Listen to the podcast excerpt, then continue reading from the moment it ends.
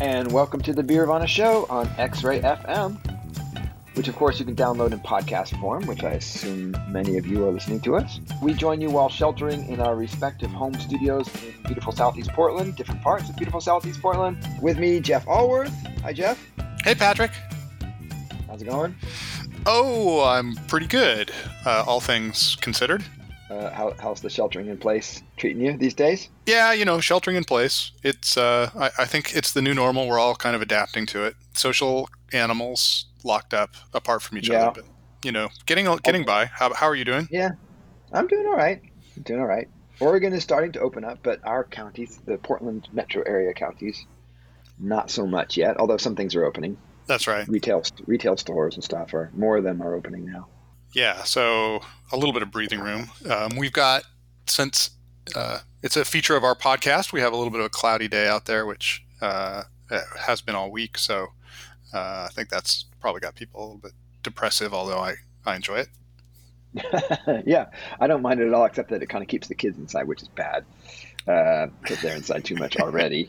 Right. But uh, but I live by uh, a popular park and a popular sort of a dual park, uh, uh, a nice park, and then another park that's on the river where you can access the river, and um, that means that when the weather gets really nice, people just flood into my neighborhood. So um, I kind of enjoy the respite from that a little bit, especially now. I don't know if you've seen the river. The river is super swollen these days because it's it's we've had some hot weather, so a lot of snow melt means that there's not a lot of beach left. So people are crowding down trying to find some beach, and there's none there. Yeah, and then we have we've had uh, this kind of wetter uh, May. So um, yeah, we it's it's melting, and then we're getting rain. So full, Yeah. that makes for four rivers. Okay. By the way, you are Patrick Emerson, and you're a professor of economics at Oregon State University. Just to conclude our introductions. Well, yeah, and you, Jeff Alworth, write books. You wrote the Beer Bible, The Widmer Way, Secrets of Master Brewers. So should mention that. All right. Uh, for those for those who there there's rare people tuning in for the first time. That's right. This is the Beervana Show. Uh, thanks to X Ray FM for um, continuing to host our show. That's right. It's sad that we can't be in their studios. Yeah, but it's good that we have uh, folks like X Ray reporting news and offering entertainment while we're all cooped up. So, uh, Godspeed, X Ray FM. That's right. Think about uh, uh, sending them a bone or two if you have have you have any to spare. That's right. Uh, they They're just listener sponsored radio. they they are, and they just had a fund drive, which we were kind of off the air and didn't get to promote. So let's do it now. Go go go give to X Ray FM. I'm sure they yeah, would. there's appreciate never a bad time to give. You don't have to wait for the fun drive. That's right. Li- listener sponsored sponsored radio. Just you'll surprise them if you give them money now, and it'll be delightful for them. So Yeah. By the way, speaking of giving people money, I'm I'm getting dangerously low on my uh, my stock of beer. yeah, So I'm gonna have to I'm gonna have to um, maybe do a new delivery, or uh, I got a uh, a line from uh, Tobias Hahn, who's part of the Rosenstadt people, uh, about where I can buy it in my neighborhood. So I might just trundle on down and get some Rosenstadt Helles. there you go. All right. Well, we should probably jump into the show because we have um, kind of a long and exciting interview to, uh, today. Uh, we have a special show as we sit down to visit with Breakside founder Scott Lawrence and his brewmaster Ben Edmunds. Uh, on the day Jeff recorded this interview, Breakside was near the end of the last day of their 10th year in business. Jeff talks with Scott and Ben about those 10 years, how Breakside, born in a different era, has grown and changed, and what's in store for them as their big celebration has been interrupted by world events. This is a fascinating discussion, and even if you know the brewery well, you will learn something new here. The interview will take the whole length of the show, so we'll turn to it now and we'll return to our regular format next week. So why don't you go ahead and, uh, and launch us, Jeff? we we just did a nice overview, and because of the coronavirus, I think it kind of put a little different uh, cast to the whole thing. And uh, it's a brewery I know well. You know this brewery well as uh, Yeah. too, uh, and yet they told me a lot of stuff I don't know, including and a little teaser here to stick with it to the end. Um, a, a new uh, a new piece of equipment they recently purchased, which will change the way uh, they deliver beer to you, and I believe uh, we will be breaking the news. So that's fun. Oh, nice. Yeah. Well, it's a good tease. Thank you. Thank you very much. Try to we, we here at the uh, Beervana show we try to deliver. Um, yes. One thing I I will we will go to them post haste, but one thing I want to do is I forgot to introduce a quote, and I was going to have them both reflect on it, uh, and I failed to do so. And the, the big reveal was who said it. So I'm going to do that just now because it really cracks me up, and it kind of puts this whole thing in context. It was written, I will say, in on uh, March in March 2010. And the quote is this The U.S. craft brewing industry has already had a few shakeouts, and Portland's is just around the corner. I fear for the Portland brew pubs, and I fear for startup breweries who hope to make a go of it through draft sales alone. I hope I'm wrong, but I'll be surprised if the city can handle 40 plus breweries and brew pubs sustainably.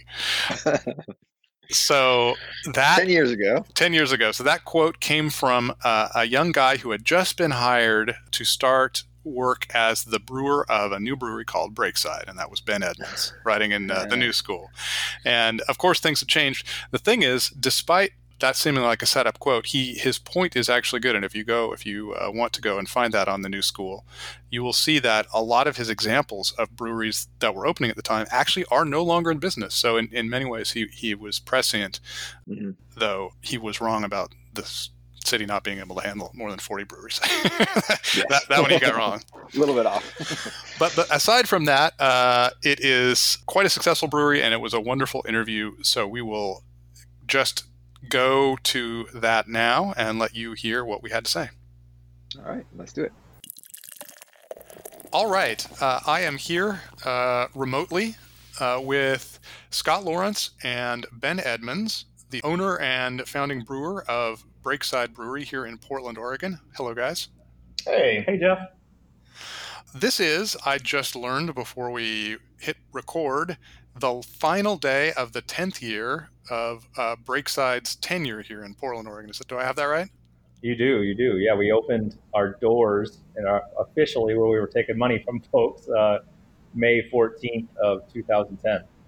It sounds like it's highway robbery for 10 years. well, we, we, had a, we didn't have a lot of experience in how to run a restaurant, so we did a couple nights before that of soft opening where friends and family came in and it was all free. So I don't consider that when we were open for business when we weren't making anything. Right, right, right, right. Yeah, I think that's fair. I think yeah. we all agree. it's when you pin the first dollar up on your wall that you, that's when the clock starts. So let's let's back up a little bit. I think definitely folks in uh, the Pacific Northwest know you guys, and I think nationally you're starting to become fairly well known. So rather than give a long preamble about who you are, which will emerge over time, why don't we just start and go back to uh, I guess 2009 or earlier. I'm not sure when you want to start that story, Scott.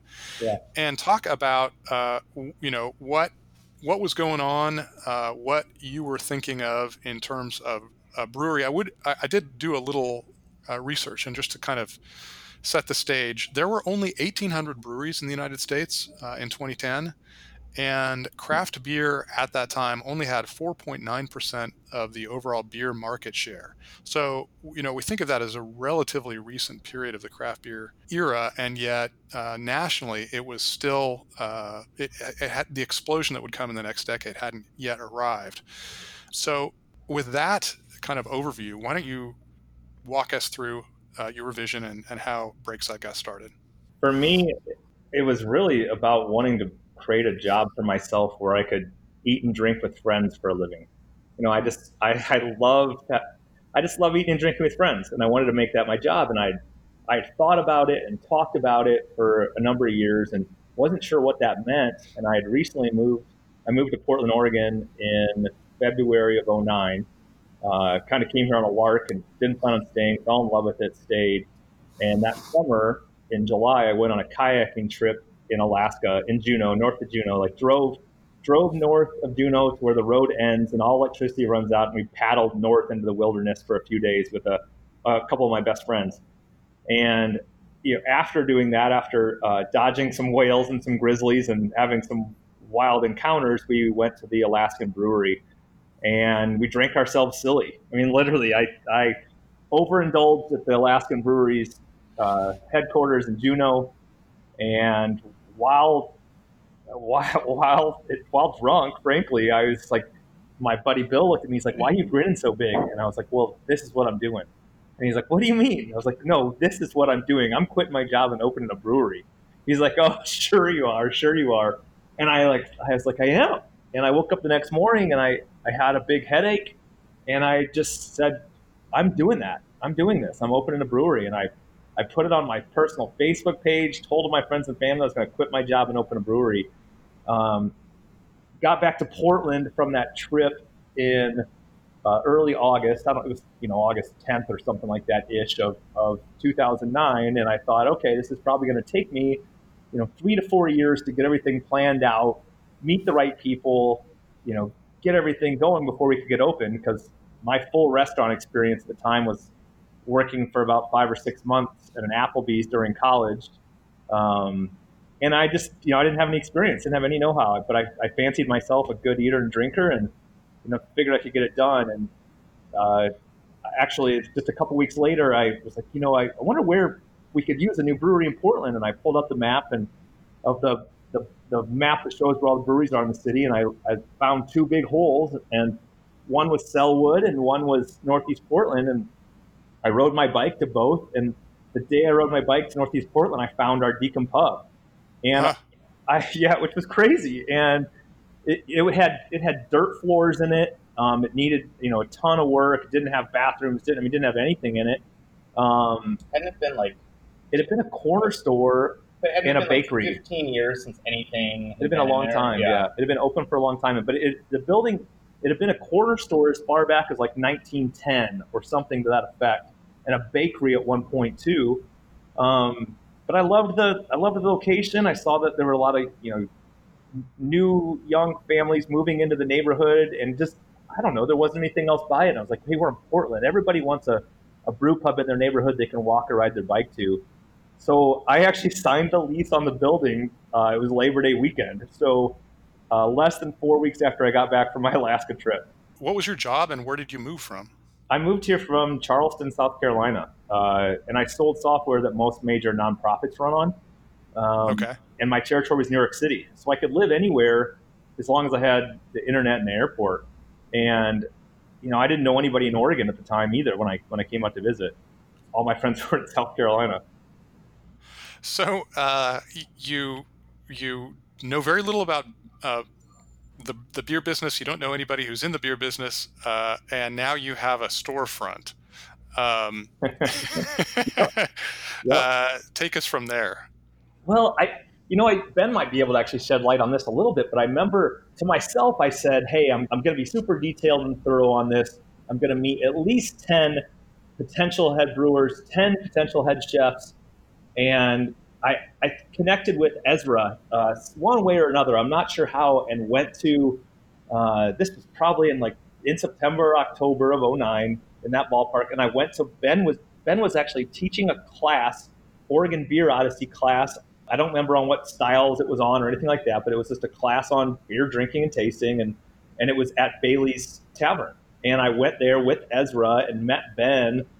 Um, and I don't know if I've met him briefly before then or not, but you know, that's when I met him and I just started figuring things out. And through that process, I mean, I really, Ben was the first potential brewer I met. Uh, he and Sean White, I met at maybe the same time. And, and, and Ben, you know, I talked to him about what I was going to do. And uh, before he'd ever had any professional brewing experience, uh, took, you know, took the job that I wasn't sure what was, what it was or what we were offering, but kind of said, yeah, sure, I'll work with you. And, and same thing with the chef. I hired, uh, I met a guy named Mike Delaney who had been the chef, sous chef at Bridgeport and then the sous chef at Pelican. And I, he was the first chef I met, and I hired him for our Dekum Place. The, the first person I met, I hired out of gut instinct, and he, like Ben, is you know ten years later is is still with us. Uh, so Ben, we've talked to you a little bit about your background. You were a home brewer before you became uh, the the brewer there at Breakside. Were you looking for a brewing, a professional brewing job at the time? Yeah, I had uh, finished Siebel. I started as a home brewer, and a couple of friends and I had hatched this idea that we were going to open a brewery. One of us would take care of kitchen, one would take care of business, one would take care of brewing, and I was going to be the brewing side. I, I so I held my end of the bargain and went to brewing school to kind of get that training. And while I was in brewing school, the two guys decided they really didn't like each other, didn't want to work together. So those plans fell through. But I had at that point finished brewing school, so I'm back in Portland now, trying to kind of uh, make the move into the beer industry professionally. And it, you know, as it often happens, there's kind of numerous opportunities that are trying you're trying to pursue all at once when you're kind of um, looking for work. And this is, you know, to your point, Jeff. This is 2009, 2010. There's only 1,800 breweries. There were not many brewing jobs, you know, and those brewing jobs are much harder to come by than they are today. Right. And the advice when people tell me now that they're interested in becoming a brewer, you know, should I go to brewing school? Or should I try and get a job in the beer industry? It's very different now than it was 10 years ago. But anyhow, uh, yeah, I had not, I, so I had decided to start teach, doing some beer education, teaching these classes uh, under the guise of Oregon Beer Odyssey. I was actually writing a column for the New School, um, trying to just kind of get my feet wet in the beer industry. I was offered some part-time work at Upright. Uh, that was a little bit later on, after Breakside was kind of after I'd met Scott, but before Breakside was fully open. So it was kind of all these things coming together at once. But um, yeah, fundamentally, I think it was. I think it was a little later than that. I think it was January that we met. I think it was after 2010 because I was gone that fall in brewing school. Um, but anyway, you know, that's not as important. But yeah, it was early 2010 that I think I met Scott, and uh, yeah, since the, then at some point you know, I think he had scared enough other uh, people off with the concept of what this uh, little brewery was going to be uh, that I was the only man left standing. yeah. So to that point, a lot of people, when they dream of opening a, a brewery, are you know fascinated with the beer itself and have uh, a lot of times they've they they brewed themselves and they have a really strong idea of what kind of beer they're going to make and like what the brewery will look like and what the feel will be like um, Scott, did you? Uh, it sounded like uh, you were much more kind of green to this whole thing. Did you have a clear sense of that? And and if not, how did how did that develop? Well, you know, it definitely green to like the beer making process and that. But I have spent I spent a lot of time in most major cities in the U.S. and had a really good expense account through my job, and so I had uh, just great times eating and drinking at the best places the country had to offer and Europe had to offer for that matter. So I, I, I found it, you know, for me, I wanted to have a place that people wanted to sit in and be able to hang out and have a good time. And that was kind of my first, my first priority. And hence that Dekum place. I mean, I love the inside, the different levels, and it is a place for a brewery. The brewery's in the basement. I mean, we had to carry tanks down the stairs. I mean, it was, you know, so it wasn't well thought out from that regard. But it, you know, aesthetically, I've always thought it was like a, a was a pleasing space to uh, to enjoy beer.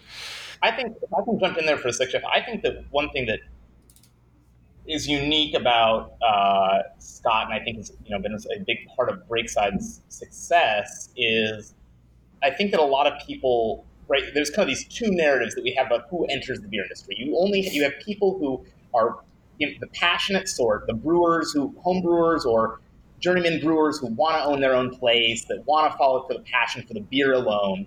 And then you have these kind of opportunists, these people who see that craft beer is this big money, there's big money to be made. And I think that leaves out a big part of the story of people who come at it or potentially come at it from a hospitality point of view, an experience for the customer point of view. And I think that's like, well, that's something that doesn't get talked about. And I think it's a big part of honestly why Dekum did so well early on, you know, was a lot about customer experience, about about creating those experiences, the good food, the good beer, the good environment, and I think that's um, some. I think that more than anything, even if it wasn't his background before we opened, was what Scott really his vision was for for the place and always has been. Yeah, we should we should I, I think stop and for folks who are not familiar with Portland, note that uh, the, the area you located in is in the uh, fairly far north part of Portland, uh, just in the northeast, but but north of downtown quite a ways. Uh, it's a working class neighborhood, and your the the Dekum, the original location, is in a little uh, area of uh, commercial infrastructure that was basically abandoned. Right when you when you guys took it over, there wasn't a whole lot going on there. Am I right about that? Yeah, there were a couple shops that our building was completely abandoned. The Firehouse restaurant across the street had just opened recently, and there was a pizza shop. You know, and then everything else. There was nothing else commercialized in that whole area. It was, uh, I think, what developers sometimes call an un, un, underserved area of the city, and it really, mm-hmm. I think, helped create the kind of vibe of Dekum that persists to this day of it being a neighborhood place. And you, one nice thing was you really had the run of the place because there were not very many other options. So people in the in the neighborhood, I think, were have always struck me as being really appreciative that they had a local pub to go to. They were they were always super great to us, and three years in, when it was always so busy from people coming over from all other parts of the city and coming in with suitcases after they just got in from the airport, uh, the reg- our neighborhood folks started to get a little annoyed that we were getting a little too popular. Their parking. Yeah, yeah, their parking went away, but it's, it's, it's leveled back out now as we open that northwest spot. Right. So then you were hired, and you guys now you're a brewery, so you're gonna have to make beer. What were you thinking? What was Portland like at the time? Uh, you know, what kind of beer was popular, and what kind of niche did you see for yourself, and what kind of beer did you want to brew, and how did how did you conceive of all that? I'll, I'll give a short answer to start, and then Ben talk about the beer. Uh, when we were opening as well, like you know, we we didn't know. I didn't know what the TTB was, Jeff. We. I remember, we know who they are now. we know who they are now. like, asked me like two months or a month and a half, two months before we are going to open, like, how'd you get your TTB license so fast? And I literally said, what's the TTB? and, so we weren't allowed to make our own beer for like the first five months we were in operation because we didn't have that license. That's just kind of how some of that went. You know, I didn't. This wasn't a well-funded project. You know, I, I sold my car, rode my bike to work, emptied my 401k. You know, we just kind of figured it out as we went, and that was one of the big things. Um, on, on the beer side, all I ever really wanted, from my standpoint, I love.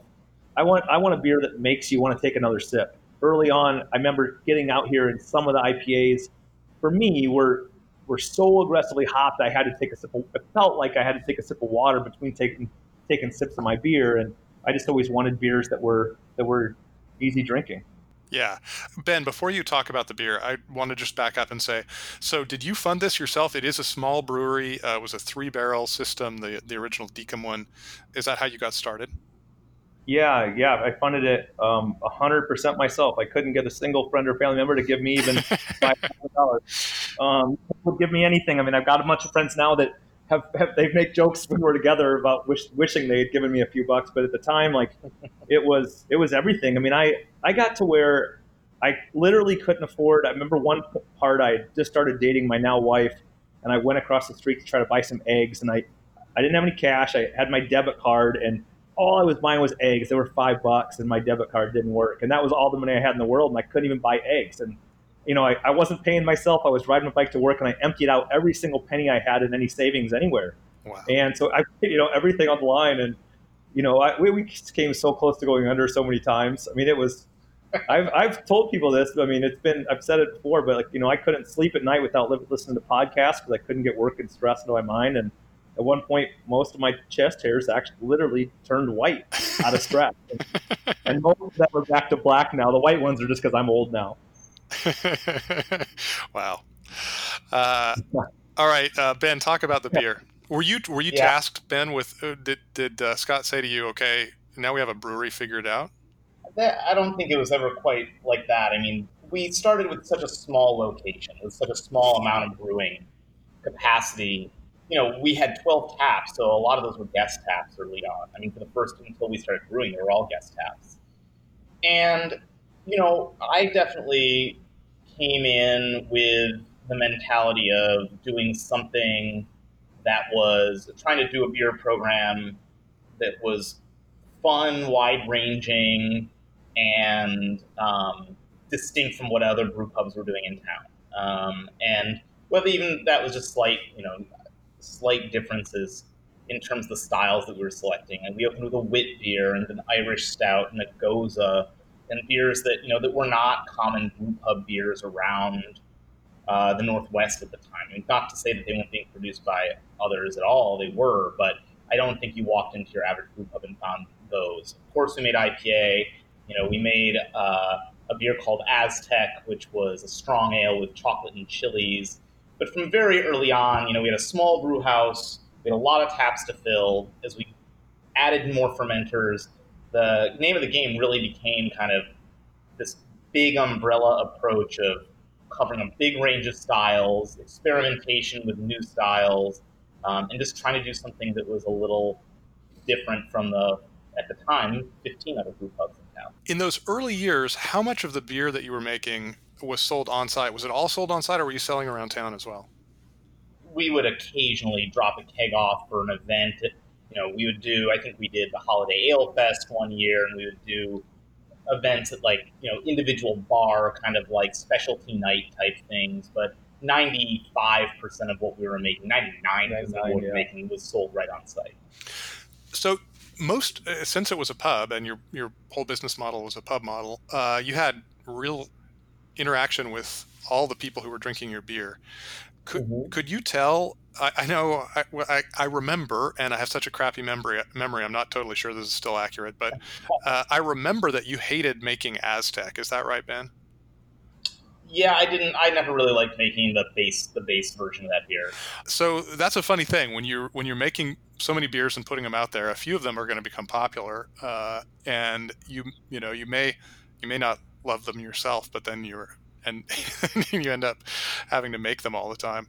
What were you, you know, what, what was it like in Portland in uh, 2010, 2011, 2012? What were people interested in and, you know, what were you selling and what was that, how was that whole dynamic going in, in a decade ago? That's a great question. Part of it is conditioned by us being small. And I think about it like from the time when we were small to when we first started to grow, this kind of difference, right? Where like when we were small at the pub level, we I could pretty much brew anything as long as there was Breakside IPA was on tap, as long as we had our hoppy amber on tap, as long as we had one darkish beer on tap, the other six to seven taps that I could fill could be anything.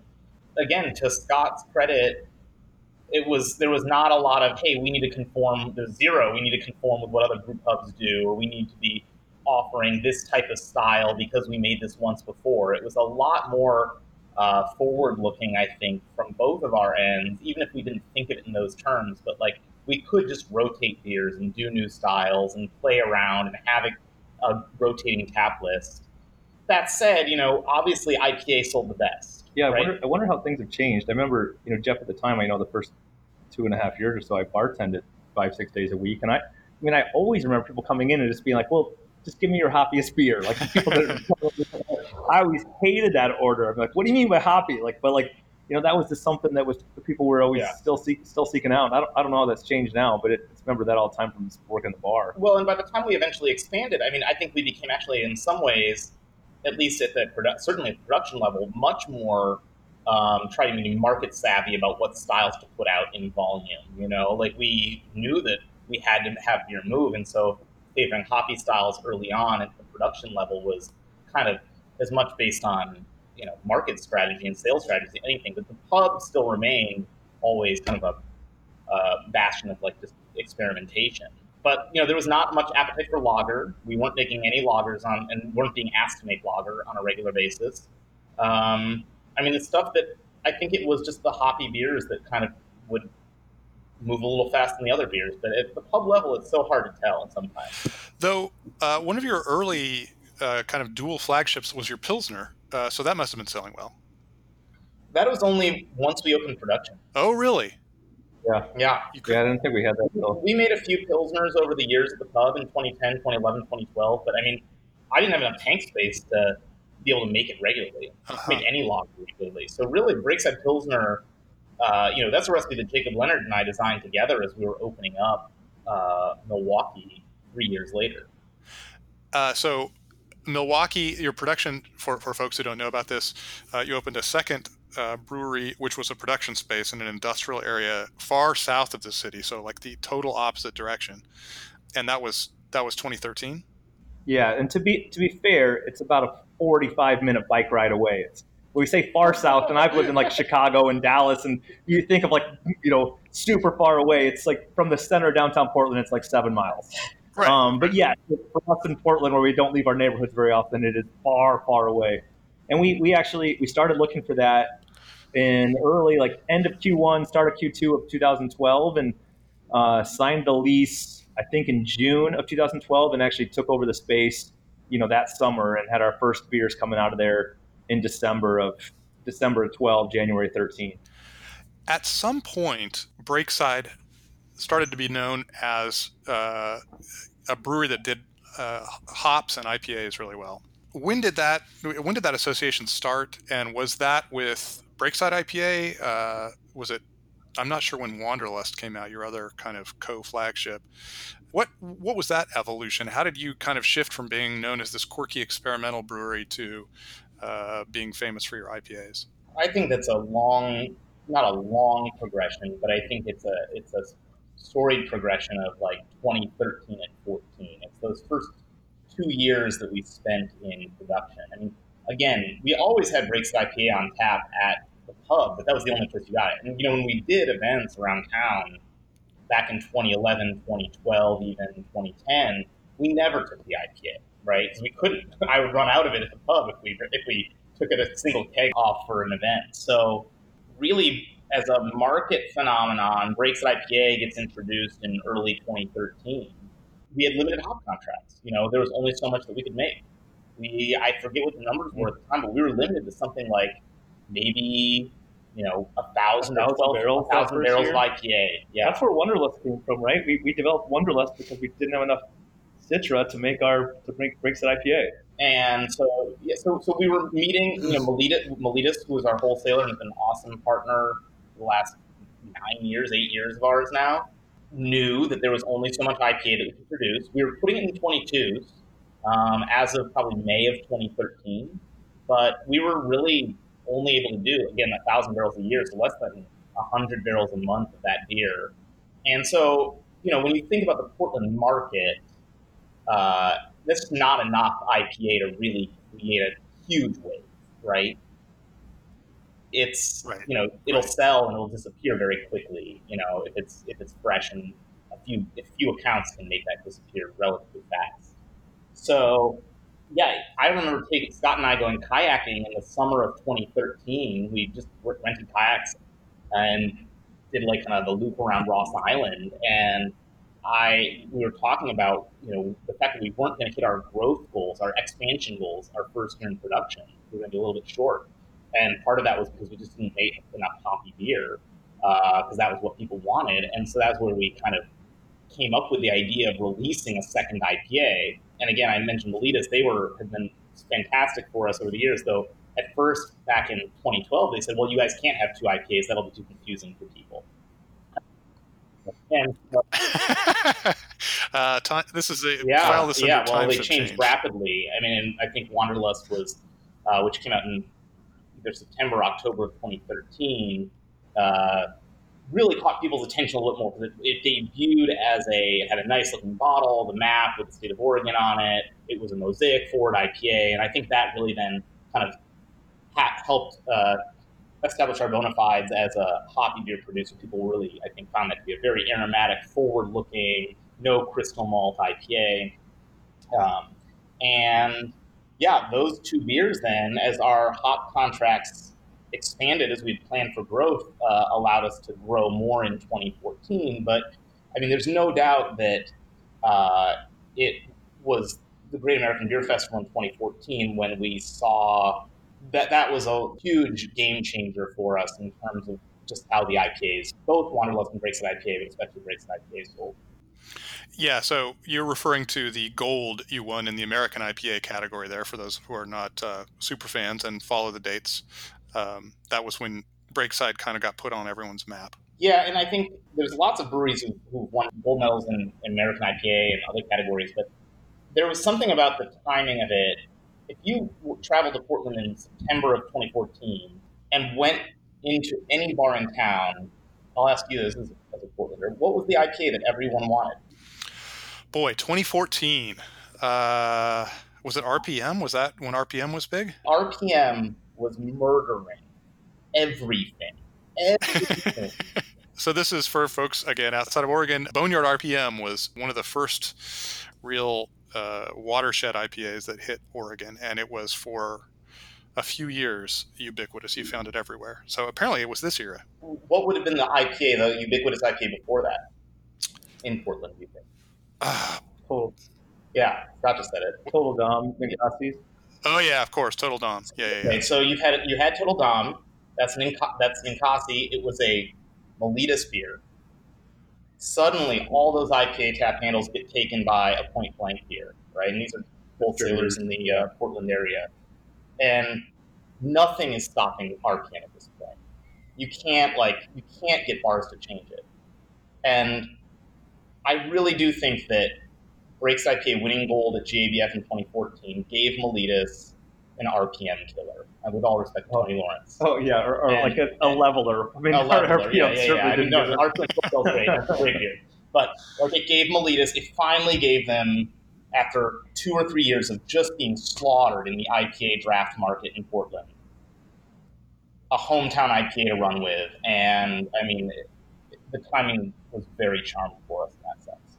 Yeah, yeah. Because the next three years, I mean, the next three four years of our growth are, are built on that beer and Wanderlust as well. Both. So uh, let, let's talk a little bit about your growth pattern. Um, you were selling uh, out of the pub, out of a with a three barrel brewing system when you were in Dekum. Then you opened a production uh, facility. Uh, by you know 20, 2015, let's say, uh, what was your package mix and what was your volume and how you know how had you grown uh, with that expansion? And now you've you know started to see some returns on that IPA and and and wh- where were you at as a brewery then? Yeah, we kind of did. You know, we were doing six or seven hundred barrels a year, in eleven and twelve out of the pub, and then first year in Milwaukie, I think, was somewhere around thirty five hundred barrels, and then the next year was close to double. You know, fourteen was close to double, somewhere around seven thousand, and the next year was close to double again. So fifteen was somewhere in the 13, 14,000. Yeah, we had gone we had gone a three year period from making six hundred barrels of beer a year to fifteen thousand barrels of beer a year, um, and 70 80 percent of that was draft at the time. Yeah. Oh, yeah, at least. Um, it's still been, you know, it's still been so heavy draft for us. And were you selling largely? Was that largely all in in uh, Portland, in Oregon, uh, you know, Washington sales? How how far was your footprint re- stretching? We're, we're kind of all over the place. But that said, like 75% of our beers are sold within 50 miles of downtown Portland.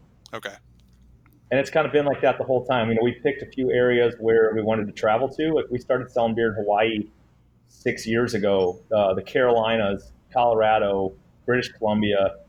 Um, and, you know, we started selling in Seattle pretty pretty early too. But you know, not and Seattle's been good, and the rest of Oregon's been really really good for us. But you know, we're still we're night right now, and we have been for, since we opened really ninety percent, ninety percent plus Oregon and Washington. Yeah, most I- of that here. our numbers have changed a little bit over the years, but I've always said that you know ninety five percent of our beer is sold between the north end of King County and Eugene.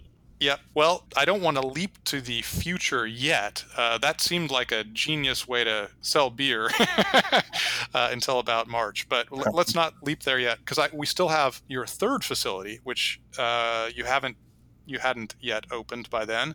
So you have Dekum, which is a family pub. Uh, people sit out on the tables outside and drink beers in the afternoon, and it's a wonderful place. You now have a production facility, which has got a tap room, but it's really not a, a place that uh, gets a lot of traffic. And then you decide to go uh, a third way. And w- tell us about that, and when was that? we opened just over three years ago now. So four and a half, five years ago, we started. Oh, I didn't really even want to do another place yet. Um, you know, I kept. We obviously we'd, we'd starting to have real estate folks reaching out to see if we were interested, and but this place in Northwest, I, I came and looked with a friend of a friend, and I walked in and I loved the space, and I, I wanted the the idea really was to put kind of a showpiece brew pub in the center of town. You know, like like you said, the Dekum Place is kind of far north. The, the south, you know, the south production facility is a thousand miles away, and you know, to have this here in the middle of town and the first place, you know, the, the Dekum spot, I went to Miller Paint and picked out paint colors and painted the walls, you know, ourselves and, and, and that kind of stuff and poured the concrete ourselves. And it was fun to work with designers on this one and real artists, you know, from the mural outside to some of the art that's on the inside. It's you know, the, the amazing over the top, you know, brewery is part of it as well. I mean, when we started looking at it, it just it just felt right to us. And initially, even when I was talking to, you know, a couple outside folks, like, well, there's no need to put a, a brewery in it, right? It's it's going to take up, you know, really high rent space that you could have tables in, and you've got a production facility already, so you don't need to do that. But I don't know, that just felt didn't feel right for us. We wanted to really make a have a place where we could, so, you know, make some showcase beers to go with the showcase facility and experiment and, and try new things. So we we opened this just a little bit over. I, I think the our three year anniversary was right about when the lockdown happened. Frankly. Oh wow. Yeah. yeah. That's fine. Awesome. Yeah. I think Jeff, one thing that's worth pointing out, and I was thinking, you know, I've been thinking about this a lot in the last week, just leading up to this anniversary, is kind of where, you know, the periodization of like beers and and beer, like uh, sorry, breweries and brewery business in Oregon, and you know, I I, I put us pretty squarely in like this generation of uh, breweries who operate within what I would still say is like pretty operate tradition, pretty traditionally within the three tier system. Okay. You know, I think that if you look at the big difference between say breweries that were opening in 2008, 2007, 2009, breweries that have opened in the last I don't know four or five years, is you're seeing novel models more and more now that try and kind of exist um, as these taproom breweries right? That aren't real brew pubs, but also don't necessarily participate in the retail and the wholesale marketplaces the way that you know kind of the, the normal paradigm for how you grow a brewery would have been. And I think that that maybe is like we, we're cut from maybe a slightly older cloth in that, um, in part because our growth has been based on that model. But putting, you know, we weren't going to open a bunch of tap rooms around town to get more prominence. But I think having another restaurant and a marquee location that really served as kind of like a flagship restaurant for us, a flagship experience for our customers was pretty consistent with that model at that point, you know, beyond having the, the distributing brewery and the small original brew pub. And we're still figuring that out. You know, we, we just wanted to have a certain percentage of our beers be passed directly from our hands to the customer. You know, like it's fun. I think it's important to control some of that. One thing that's super fascinating to me uh, with the Slabtown project, this third brewery, uh, which is in a part of town called Slabtown, is that you you did build a third brewery there. So you know you now you have three breweries, which I'm sure is a lot of logistic fun.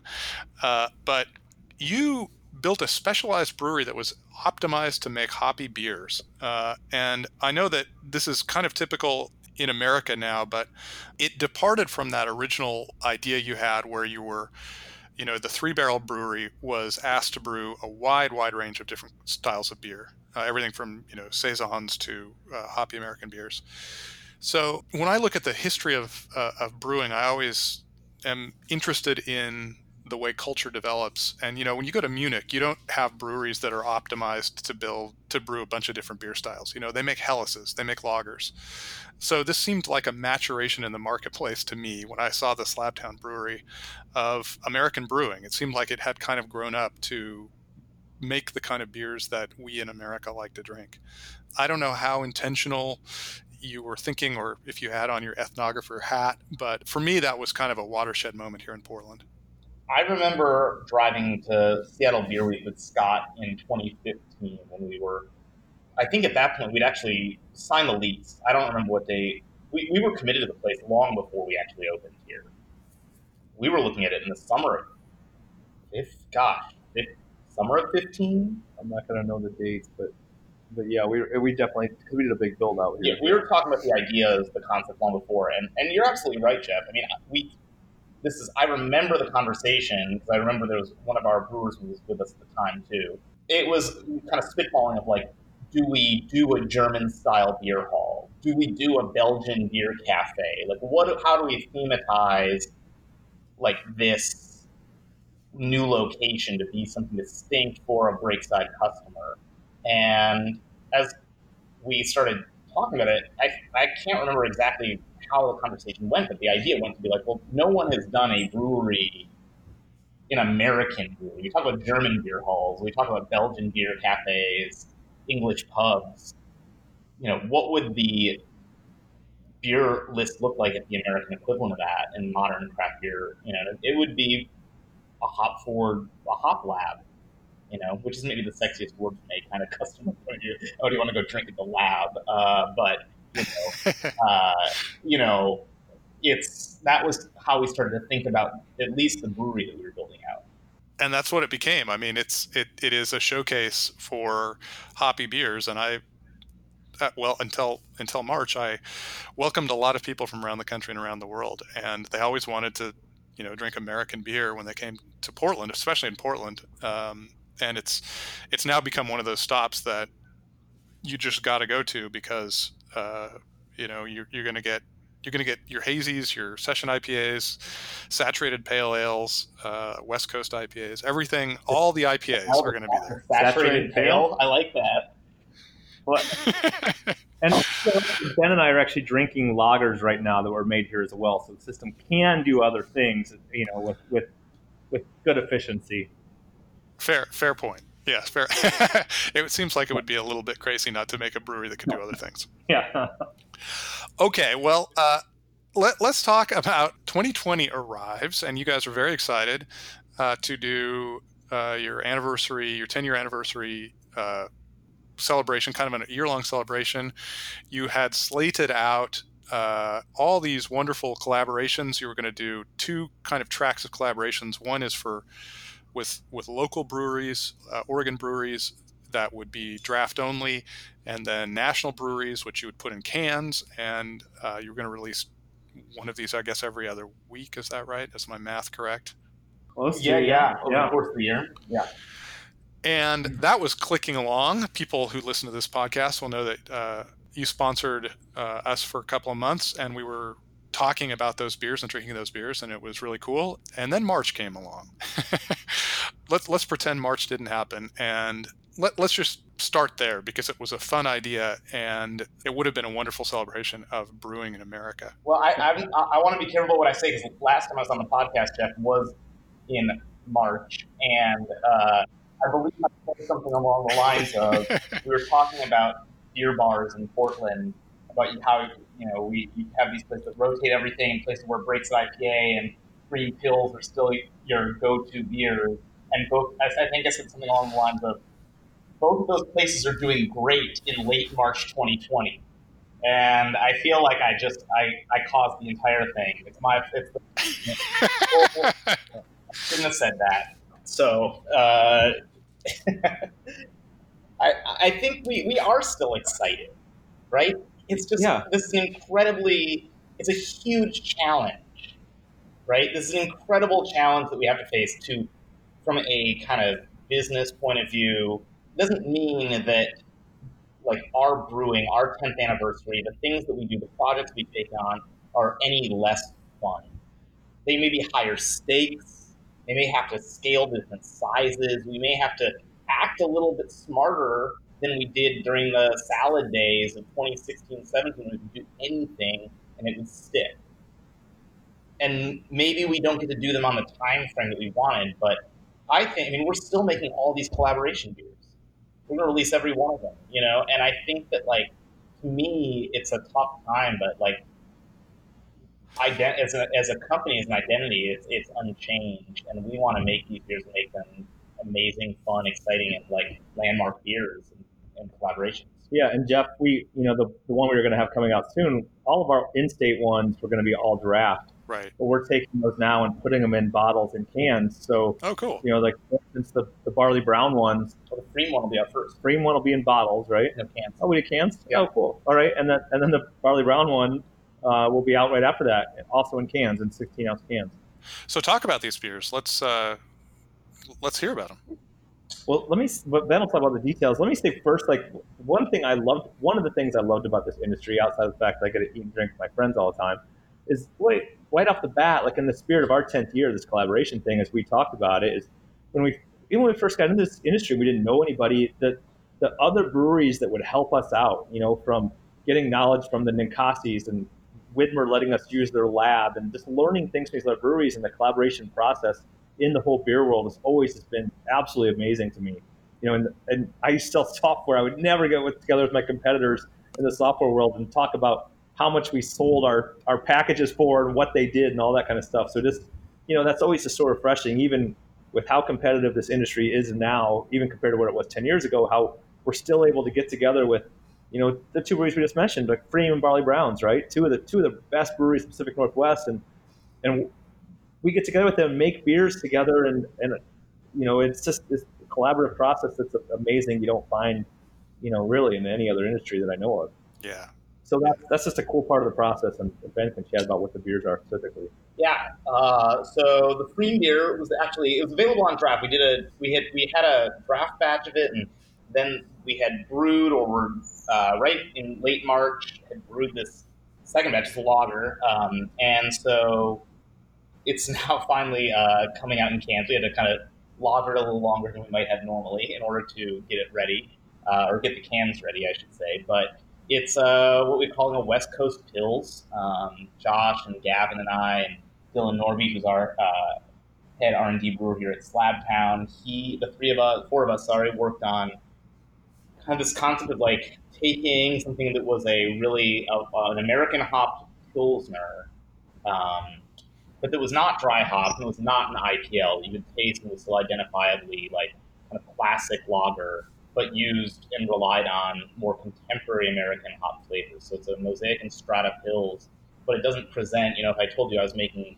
uh, a pale beer with Mosaic and Strata, um, it, it tastes quite different than I think what most people would imagine a normal breakside beer of that strength and ilk would be.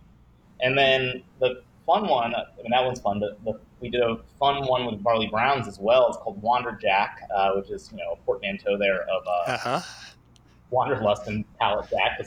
We couldn't come up with any better name than that. That worked. Uh, Wanderjack is, I asked those guys we as kind of a thought problem. I was like, well, what if, you know, anytime you make a new IPA, anytime it breaks up on a new IPA or I'm sure at Barley Brown, you're always doing it relative to the other beers you already make, right? So you can't just do a beer that's very, very close to Wanderlust or very, very close to Pallet Jack. You have to differentiate it. It might be because of hop contracts. It might be because you just don't want them to all taste the same. You know, there's different reasons. You might want to be challenging yourself to work with different hops and different malt bills. And so you're never really designing an IPA like from the ground. It's always within the context of the other IPAs you're already making. And I asked Tyler and Eli if you were to open Barley Browns today and had never made any of these other IPAs, and we were opening Breakside today and had never made any other IPA, what would an I, what would your flagship IPA look like in 2020? What would be that beer? And so Wanderjack is the beer we designed. wow, that's quite a, a lead in. Uh, I feel that I want to taste that beer now.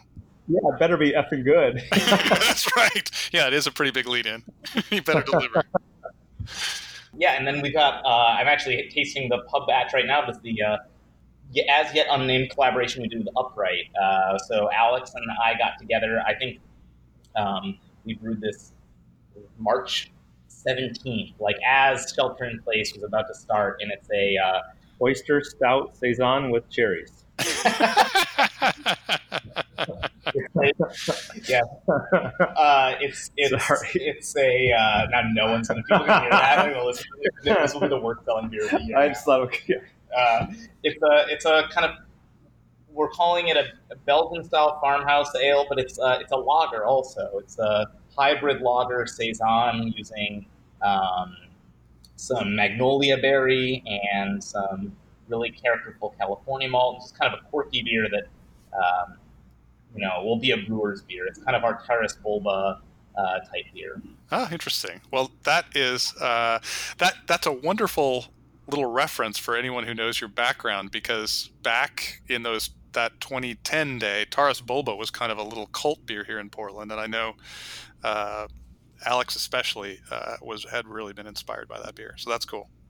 And we brought in 3711 to brew this, which was the original Upright strain, which you know, during right. that time that I worked part time at Upright was the strain that we were working with. So it, it's near and dear to both Alex's and my heart. It's also just a uh, very persnickety strain to work with. Right, which is why he abandoned it. Yes.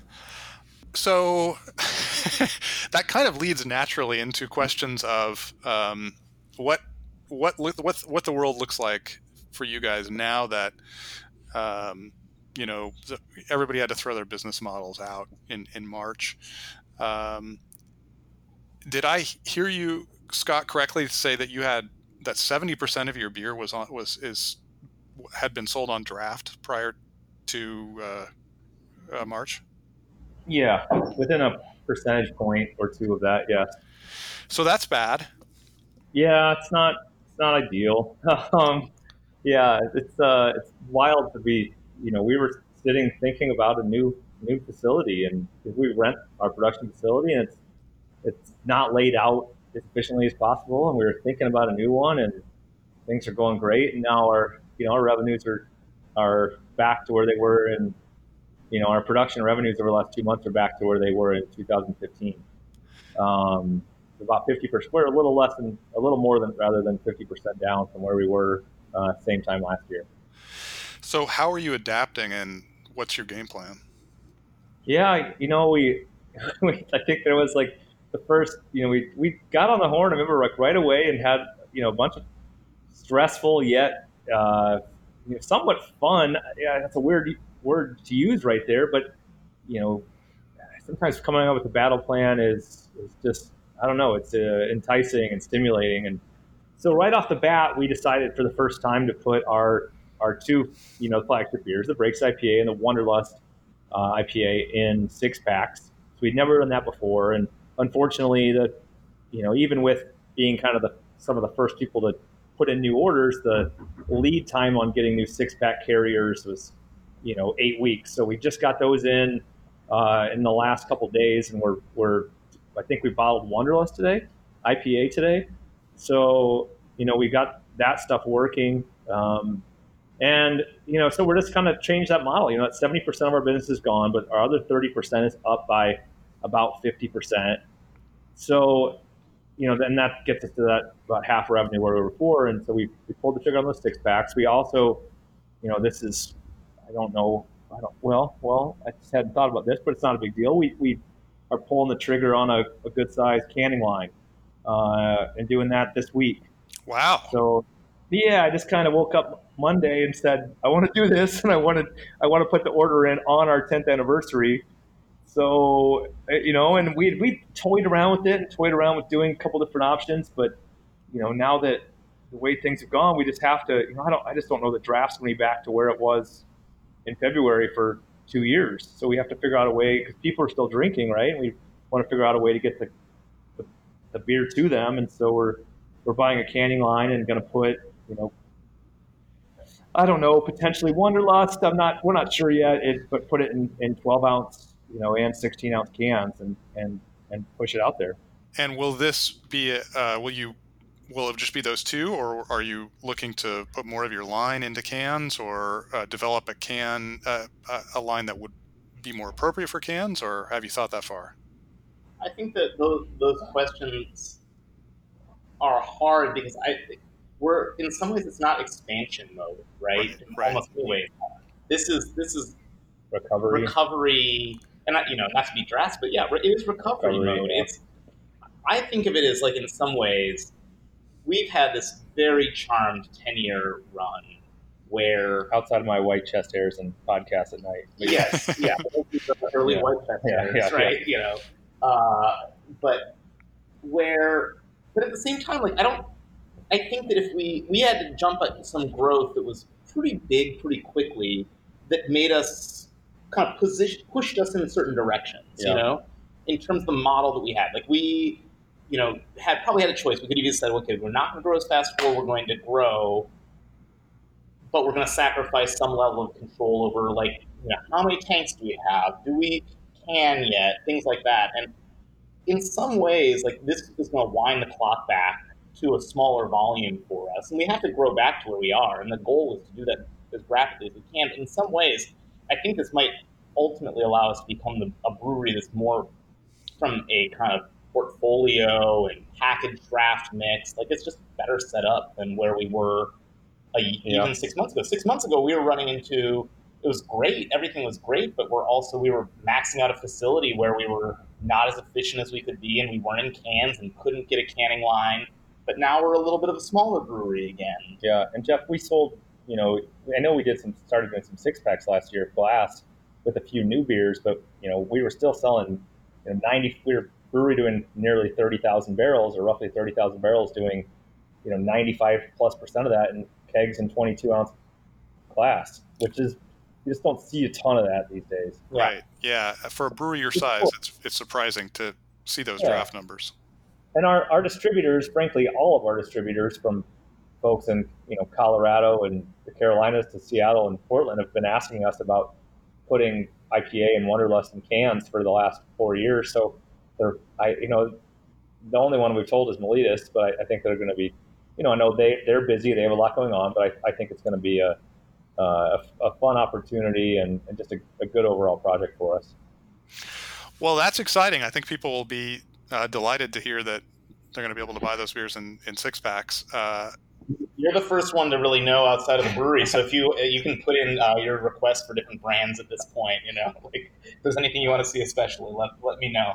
It's it's really it's really scary though. Like we've we've only talked about this internally, and I've sort of told my wife, but like, you know, we're making a major you know major purchase and and it's some infrastructure at a time when our revenues are fifty percent of what they were, you know, what they were three months ago. So it's uh, it's I don't know. It's just it's just kind of it's just I feel like it's something that's smart of us, and it's and it's uh, I don't know. It's risky. right. Well, ten years from now, Yeah. if we do the 20th anniversary podcast, then Yeah. this will either have turned out to be a very smart move or a very very bad move. Yeah. One of the Well, if yeah, if we do the twentieth uh, anniversary podcast, it will have been smart. Uh, so uh, let's hope that we do that.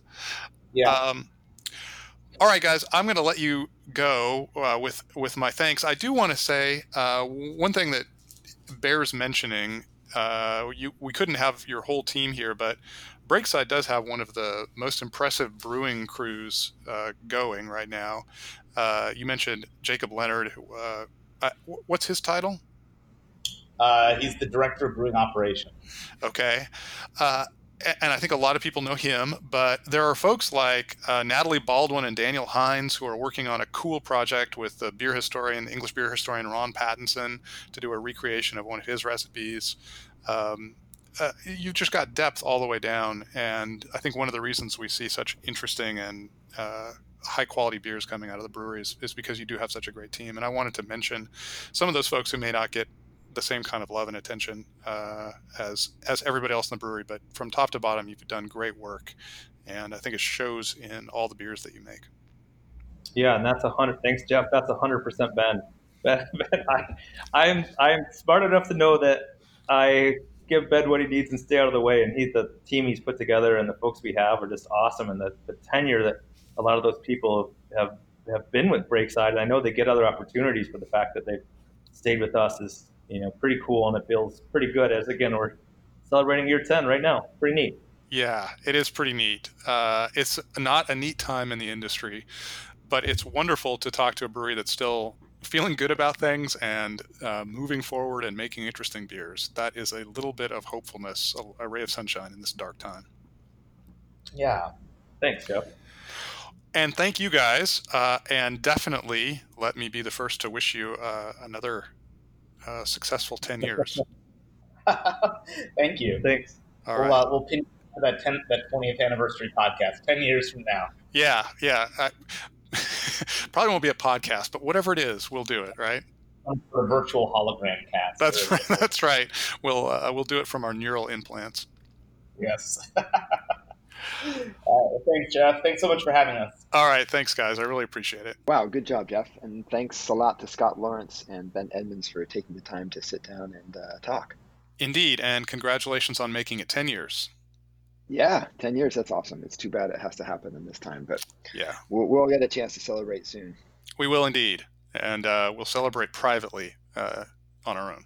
So That's right. All right, a few words going out. Please subscribe on Apple, SoundCloud, Spotify, Stitcher, or wherever you get your podcasts. And don't forget to rate us. five stars, please. That helps other listeners find the show. Uh, we'd love to hear from you, so please send your questions, comments to jeff at beervanablog.com or on Twitter at beervanapod. Uh, Jeff blogs at the Beervana blog and he tweets it at Beervana. And Patrick tweets at Beernomics.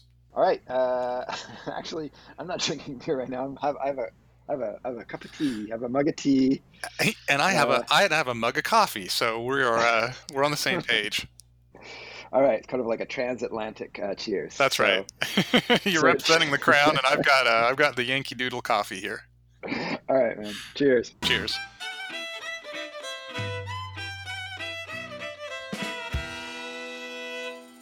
X-ray.